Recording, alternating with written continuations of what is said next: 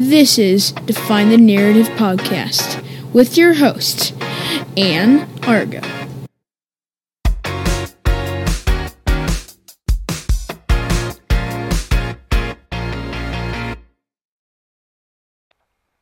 Welcome to episode 5. Thank you for joining us.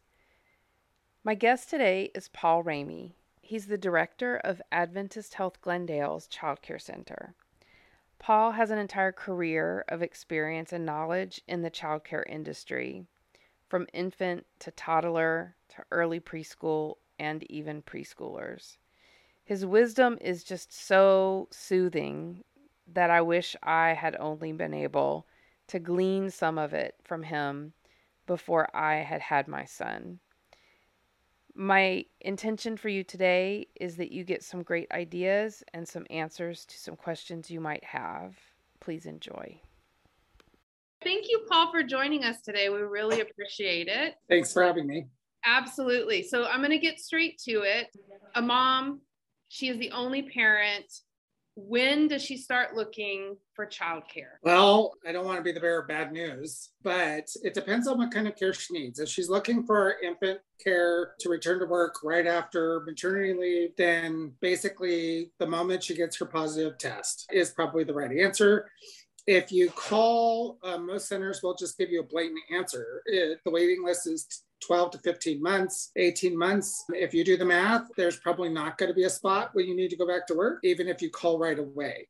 What I like to tell parents is that waiting lists are first come, first served based on the age of the child and the slot that's being filled. That's what a lot of places don't tell you. A lot of childcare centers don't mention that. And that can mean one of two things. It may mean that you don't have a problem getting in, but it may mean that you don't ever get in. And that's because we don't want to put a nine month or 10 month old infant into an infant room when we don't have a spot in the toddler room to move them when they need that developmental stimulation. So we don't want running toddlers in the room with babies doing tummy time. It's really important. You're going to be definitely in the best position if you start touring and calling facilities as soon as you know that you're pregnant. And some facilities will, even just to get on their waiting list, will ask kind of like for a little bit of a fee. Uh, it's almost like applying to college. Yes. Is it, is it similar? Like, would you suggest five or as many as you can up to a certain amount? Or it, does it just vary depending on where? We're a non-for-profit, so we don't actually charge to get on our waiting list. I know we're an anomaly. Most places do charge 100 to 150, maybe even 300 dollars, but you don't have to make that decision until after you tour, usually. So what I would say is you should tour everything that you can get into tour, and you should really get a sense of what you're looking at, if it's a good fit for you and your family, if you would be comfortable and excited to have your child at that facility. And then at that point, determine if it's worth it to you to pay the application fee to get on the waiting list. We don't charge to get on our waiting list because we're predominantly an employer based childcare center. So we can't really, with any certainty, guarantee that community families can get in, and we're not for profit. So we're not just driving up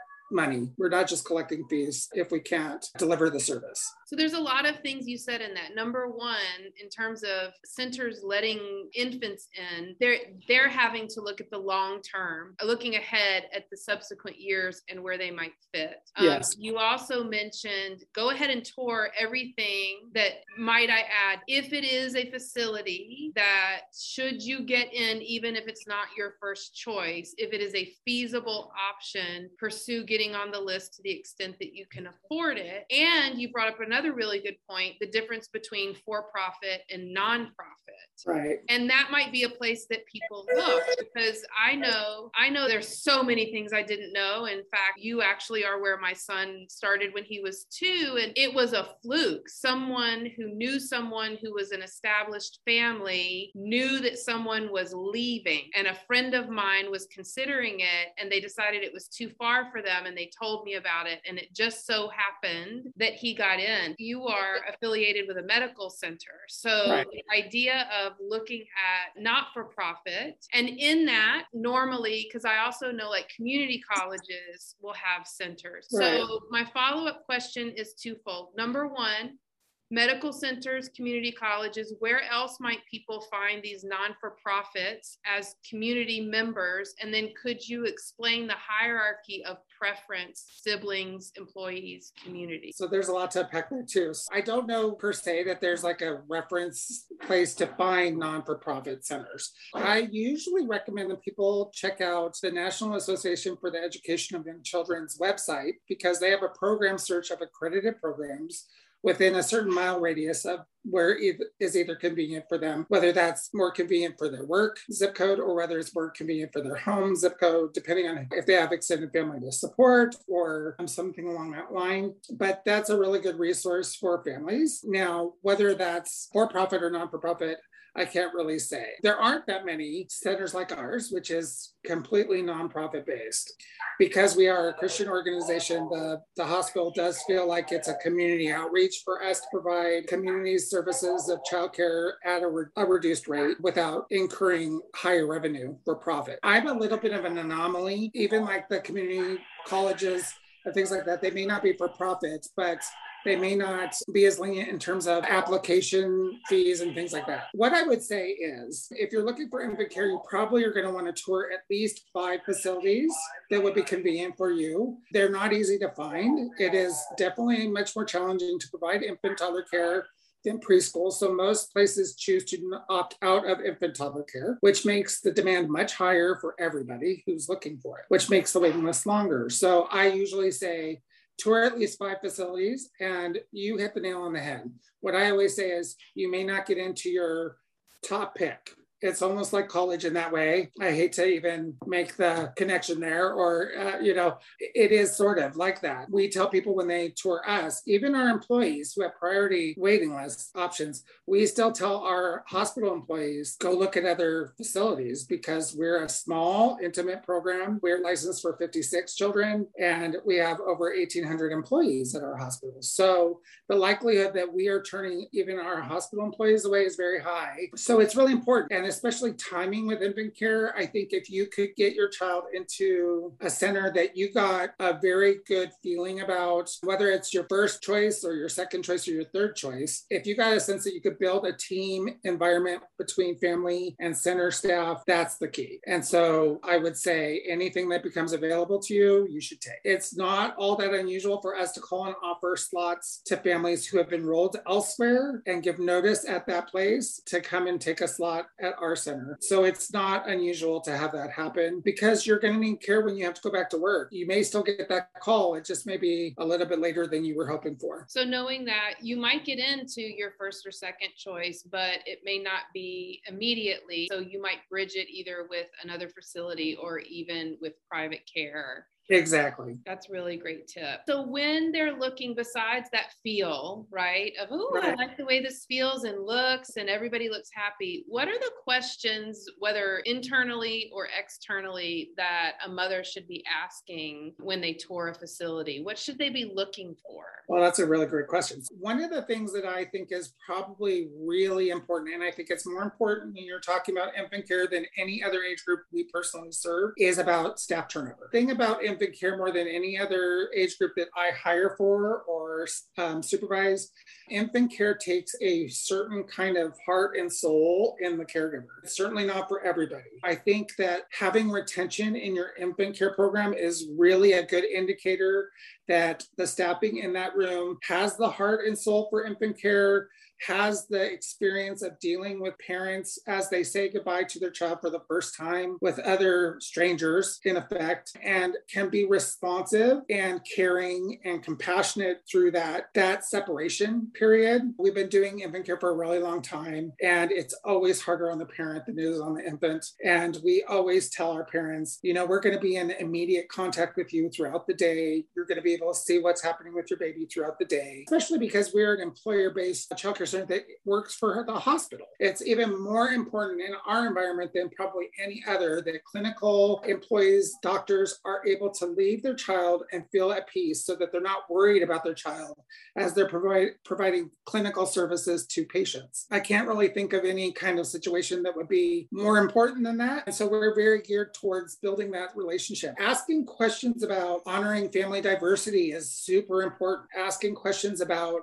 how do you see your role as a team member in my family evolving is a really important question. How do you bridge the school life to the home life? How do you inform parents of what's happening throughout my child's day. Those are really critical conversations to have because you want to get a sense not of just the environment, because the environment may speak volumes to you. You may see happy children and happy teachers, and you may see an environment that's inviting and lovely and warm. And hopefully, you would see that anywhere that's providing infant care, knowing how the administration is supporting their team to communicate and support families as a team independent of just the entire class, right? You want every family has their own feelings of importance about certain caregiving tasks, how they want their child to be on a schedule or not on a schedule, how they want them to be put down to nap, how they want them to be bottle fed, how they want them to be transitioned to table food. All of those things are unique. We consider our parents as the expert, even though our teachers have 30 plus years of infant caregiving and have cared for hundreds and hundreds of infants. You're the person that's been with your baby since the very beginning. You know what they what consoles them. You know what soothes them. You know what works best for them. And if we can meet that here, then that would be our ultimate desire. Sometimes we can't because doing what you do one on one with a baby is not what you can do, you know, one on three with a baby or one on four with a baby. We're going to try because that's what's best for the baby. If we can't, we're going to have that conversation conversation with you about why we can't and how can you as a parent model maybe what we're doing in the center so that care is consistent because that leads to secure attachments and that makes children much happier in the long run and parents much happier in the long run as well. You said something I wanted to follow up on ratio adult yes. to student whether it's what you offer or in your professional opinion what do you think is the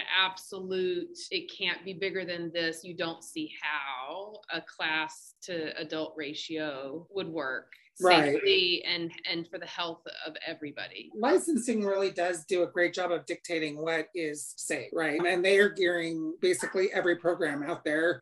Everything should be licensed if not accredited. That is right now for infants and toddlers that's one to four. One teacher to every four infants or toddler. That is safe. We've had great success running at one to four. We're going to a one to three model and we're excited about that. But what i would say is where i think some programs offset that low ratio is they have eight teachers with 32 kids in their infant program. That I would say, in my opinion, is not safe or good environment for an infant. It's way too stressful. Even though the ratio is the same, you could have 16 or 17 kids crying at the same time. And you can imagine how disconcerting that can be to even a happy baby who's content. I think it's really important that you look at the size of the group as well as the ratio. So the licensing ratio should keep things safe, the teacher's in a position to provide a really loving, wonderful environment. I think the administrative end is where you have to look at how that center is applying that one to four ratio, whether they're having multiple multiple rooms that are still small, I would say nothing more than 12 maximum. Our maximum is nine. That's what I would say as a as a parent. That might be a telltale sign, even though the ratio is the same. It's not. It doesn't just uh, live and die by ratio alone. Would you also say another good question would be to ask about the the relief staff and the substitute staff if there's a consistent oh, yeah. relief and substitute staff filling in? That's a great question. Yes, basically we have here floating teachers that are here all the time that are not in ratio that are providing lunch breaks and breaks throughout the day. And then we also have substitute staff on call that I actually have infant toddler substitute staff and I have full center substitute staff. Generally, my first line of defense against a day off or ill day or vacation is to always schedule the floating teachers in there and cover their shift with a uh, with a substitute from outside because those are the t- those are the teachers that the infants are most familiar with and have the most experience taking a bottle from, for example, or having their diaper changed, for example. They feel very comfortable with those teachers because they see them every day, even though they're not their primary caregiver. That's the route we take. I would go in there myself before I would put a substitute from outside the center into an infant a toddler classroom just because when babies are faced with people they don't know, they don't take their bottle, they don't take their naps, they just don't settle, they don't feel secure. And so I think that's a great question to ask. Um, and I certainly do share that with touring families that we serve. Yes. And I know for a fact that you actually do go in. Yeah. well, I love it actually. I, I know it. you. I was gonna say, and I know that you love it. I think that there's people who either don't know or they have not really the right idea to expect that there's not going to be bumps with your child. All right. Is not accurate. Every child in development if they weren't having bumps would be a concern. What would you say about trying to navigate or understand how a child care center works with a parent as the child moves from class to class and year to year with those bumps in the road, whether it's in the two year old class where you have a parent conference and the teacher asks the parent, So, how do you think your child's speech is developing? Which is a gentle message to some parents of you might want to go get your child checked out or your child has uh, stripped down naked running through the center for three days. There's there are things that we could not fathom. Right. Um, so i've seen it all. You've seen it all. So so all. what do you say about that? What what should they prepare even if they can't fathom that it would ever happen? This is the thing. I mean i think that it, we all hear the buzzword communication right? We hear it about every relationship we ever have but it's no different in terms of the communication that you have with administrators and teachers that are caring for your child. And the hard thing is that sometimes those communications are multitasking situation. A parent's on their way to work and they're running late. Child in the classroom needs the teacher's attention. It's really mindful mindfulness on our part as the caregivers that we are managing the communications on our end as effectively as possible. Parents often don't know the questions to ask, especially parents who are first-time parents. I like to tell all parents every child is unique and different and beautiful and wonderful. And that doesn't mean that your second child is going to develop and transgress along these same exact bumps in the road that your first child did. We have uh, opportunities to teach parents and children, and we have opportunities to learn from parents and children as caregivers. What I think the most important thing is that you begin, you know, we try really hard. Most of our families actually start in our infant room and they spend five years with us. So we get to know these families exceedingly well. It's why infant care teachers are really important because they have to build that relationship and they have to build it very quickly. We have to build what we call the emotional bank account. So we have to be friendly and open and honest and transparent with our families from the get go so that when we do hit a bump in the road, they trust us and they trust our opinion and they trust that we're looking out for their child's best interests. You know, it's interesting that you brought up, you know, the conference with the two year old where the teacher may say, How do you see your child's speech and language developing? We actually don't usually get to that point here. We're usually having the conversation outside a conference. We're usually having that com- conversation in real time as we're seeing things develop. We will always say developmental milestones are a guideline, they are not set in stone. And we've seen enough children to know. And we've also seen there are a lot of contributing factors into specifically speech and language delays. There's a lot of reasons why a behavior can be happening. It's our job to strategize behind the scenes to help children. We're looking at our learning observations as we're going and we're developing plans. We're sharing those with families. There shouldn't be a lot of surprises on the road if you're here. It doesn't mean that a parent doesn't walk into my office and say, uh-huh. this happened. And I'm going to have that conversation, be transparent about it. That's another reason why turnover is really important. If you have a long standing staff, ours, I'm lucky to say my newest hire is 10 years seniority here. That's crazy in our field but I have very tenured staff. So I don't get those crazy in the doorway conversations that I know a lot of directors face. But I start that with my tours. I am very transparent in my tours. I tell parents exactly what to expect. I tell them exactly what the waiting list looks like. I do tell them that it isn't just because their name is the next one on the waiting list, they're going to get the call. If the spot's not right for their child, I'm not going to offer it to them. I want them to know that there is no hidden agenda for me, that we're that our relationship is going to be transparent all the way through their time with me and with our staff, that that's the way we roll. They feel very comfortable coming in and having conversations with us and that they don't feel defensive when we bring up something about a concern we may have with their child because they have this experience that They know that we see their child for their unique abilities, that we see their family as a unique, diverse family, that we honor that. We just want to make sure that if there's an opportunity for early intervention, that will be the, to the great benefit of the child. Who doesn't want that? What parent doesn't want that? That's really where we're coming from at all times. And and also for the over anxious parent, I, I know many times you were the one telling me, "And just just calm down, it'll be okay." so it's it's on both sides of the fence. Paul, I, I cannot tell you how grateful I am for joining because what I know more than anything is our audience just seeing the demeanor of the standard of a center leader will help give them a sense of what they need to look for. I have a feeling we'll be trying to invite you back down the road oh, once we get yeah. feedback. But I really appreciate you taking time out of your super busy schedule to share this information. Super important for women navigating this on their own. And, and I really appreciate it. I, it's been entirely my pleasure. You know, you can call me anytime. I really appreciate being able to provide any kind of resource to just not my own personal center community, but the community at large. It's really an important thing that we're doing with young children. So I appreciate it. Are you Googling right now so that you can find a tour to get into? Perfect.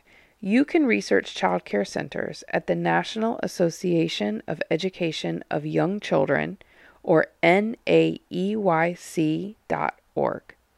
And let us know if you have other questions that you'd like us to ask Paul. He's more than happy to come back and answer them even if it's the same question asked in a different way. Next week, we're going to shift gears a little bit and get in touch with our inner feminine. We have the first of a two episode interview with Australia's dating and relationship breakthrough coach for women, Mark Rosenfeld. He's also the author of the book Make Him Yours Beating the Odds of Modern Dating. He is going to answer questions about men, modern dating, and how we're supposed to make it all happen as only parents that have children 100% of the time. And he's going to give quite the affirmation to the journey that we all share. Until then, follow us on Instagram, hashtag define the narrative.